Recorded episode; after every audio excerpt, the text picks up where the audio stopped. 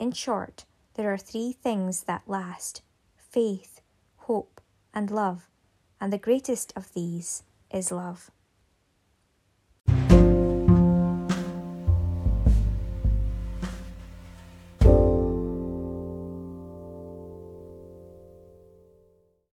Welcome to Love Lighthouse Podcast. We are on Anchor, Spotify, and Apple Podcasts. And thank you so much to all of you. Thank you to all of our new podcast platforms as well that I haven't yet mentioned. I look forward to doing that in the future. Thank you so much, everybody, for joining me here today. Vicky Elizabeth Semple. My title is my name. It means The Victorious House of God. Semple also has the links to St. Paul, so very, very important for what every single person needs to convert in a way that is most pleasing to God. Welcome and come on in and enjoy your time with me today. Well, welcome to this next broadcast, and this is for Thursday the 10th of February 2022. Oh my goodness, we have so many tens all the time.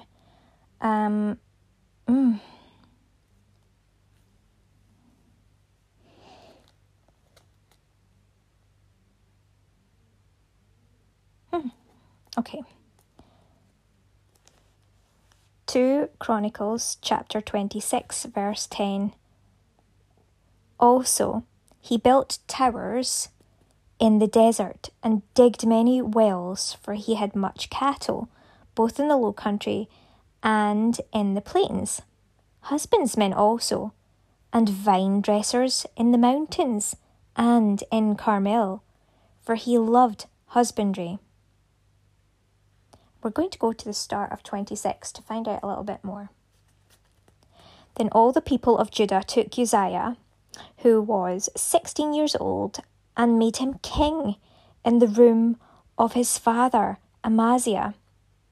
He built Eloth and restored it to Judah. After that, the king slept with his fathers. 16 years old was Uzziah when he began to reign, and he reigned 52 years in Jerusalem.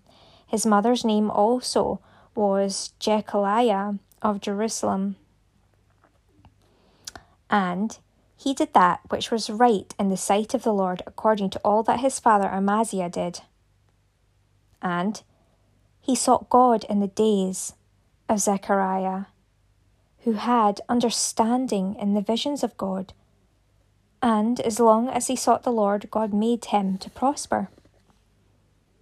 And he went forth and warred against the Philistines, and brake down the wall of Gath, and the wall of Jabna, and the wall of Ashdod, and built cities about Ashdod and among the Philistines.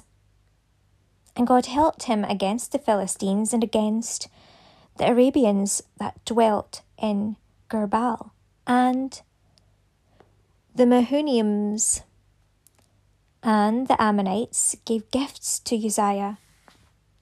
And his name spread abroad, even to the entering in of Egypt, for he strengthened himself exceedingly. Moreover, Uzziah built towers in Jerusalem at the corner gate, and at the valley gate, and at the turning of the wall, and fortified them. Also, he built towers in the desert, and digged many wells, for he had much cattle both in the low country and in the plains, husbandsmen also, and vine dressers in the mountains and in Carmel, for he loved husbandry. Moreover, Uzziah had an host of fighting men that went out to war by bands, according to the number of their count, by the hand of Jael, the scribe, Messiah, the ruler, under the hand of Hananiah, one of the king's captains. The whole number of the chief of the fathers of the mighty men of valour were 2,600, and under their hand was an army 300,000, and 7,500 that made war with mighty power to help the king against the enemy.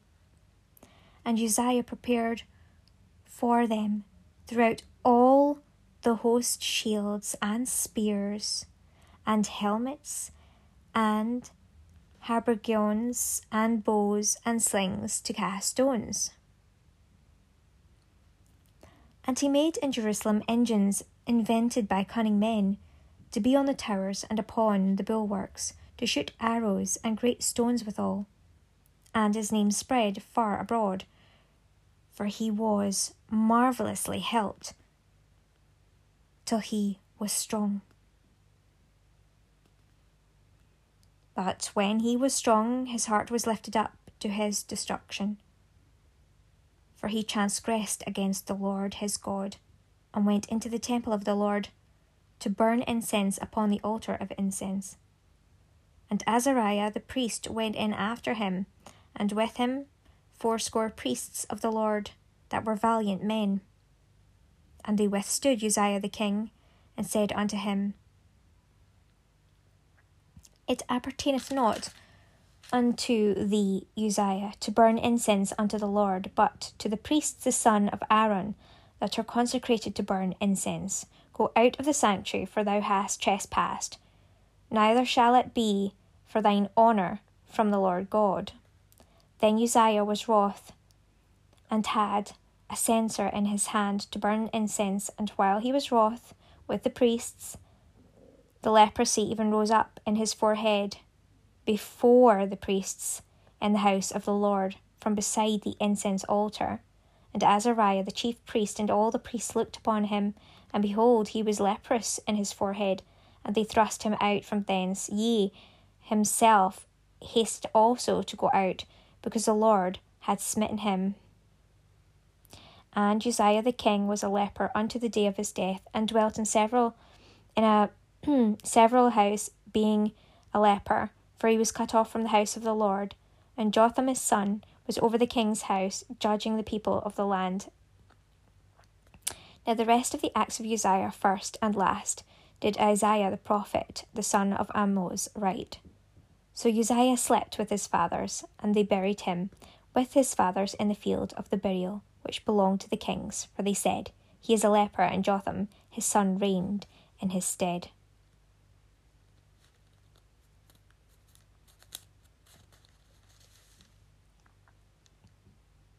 Okay, so that is quite a lot in terms of that king's reign. I'm sure many people might kind of feel that way, particularly after having like a pandemic and everyone being all over the place. And of course, even as we talk about the first, our church, we are so lucky for this with the Holy Spirit now because of Jesus Christ can indwell in us. But back then, they really were so much more even, a part of each other's lives in that way, in such a huge way. So again, they didn't have the luxury that we have today of being able to have the Holy Spirit indwell in us. But even for us over this pandemic, we have had like churches being closed, you've had different places being closed throughout the course of the time of it. And that is kind of something that many people can like understand, that kind of like separation for whatever the reason might be. But in any case, what we really want to focus on here is a little bit more of Uzziah and his reign in terms of his positive side, as we were brought first of all to 10. Also he built towers in the desert and digged many wells, for he had much cattle, both in the low country and in the plains. Husbandmen also and vine dressers in the mountains and in Carmel, for he loved husbandry. What I love about this is the fact that he's sharing all of this, that he is growing, prospering, and sharing all of it. He isn't, just because he loves husbandry, he isn't the one that's out there in control of all of it. There are people that are doing that under his authority. He has many different projects going on, but he also has many people, as it talks about husbandmen, plural, and vine dressers, plural. So these people had their own set of roles within his kingdom. And this is one thing as well with regards to, I feel the good part about his actual reign was that he was able to let go of some of the reins of his reign, certainly at that beginning point. As we can see, when things were going well, he's able to let different people take on their different roles. It's not until the end that we see like his sort of like wrath or wrath sort of building up in terms of that point. But in the beginning, when he is doing really well, when he's most successful, he is letting others do a variety of different jobs, and he isn't micromanaging every single aspect of every single thing. So that's one thing that I really wanted to point out in terms of this piece of scripture, and was first John to look over at the 10 on the other area, which actually says, "And Amaziah separated them so, and with the army that was come to him out of Ephraim, to go home again, wherefore their anger was greatly kindled against Judah, and they returned home in great anger."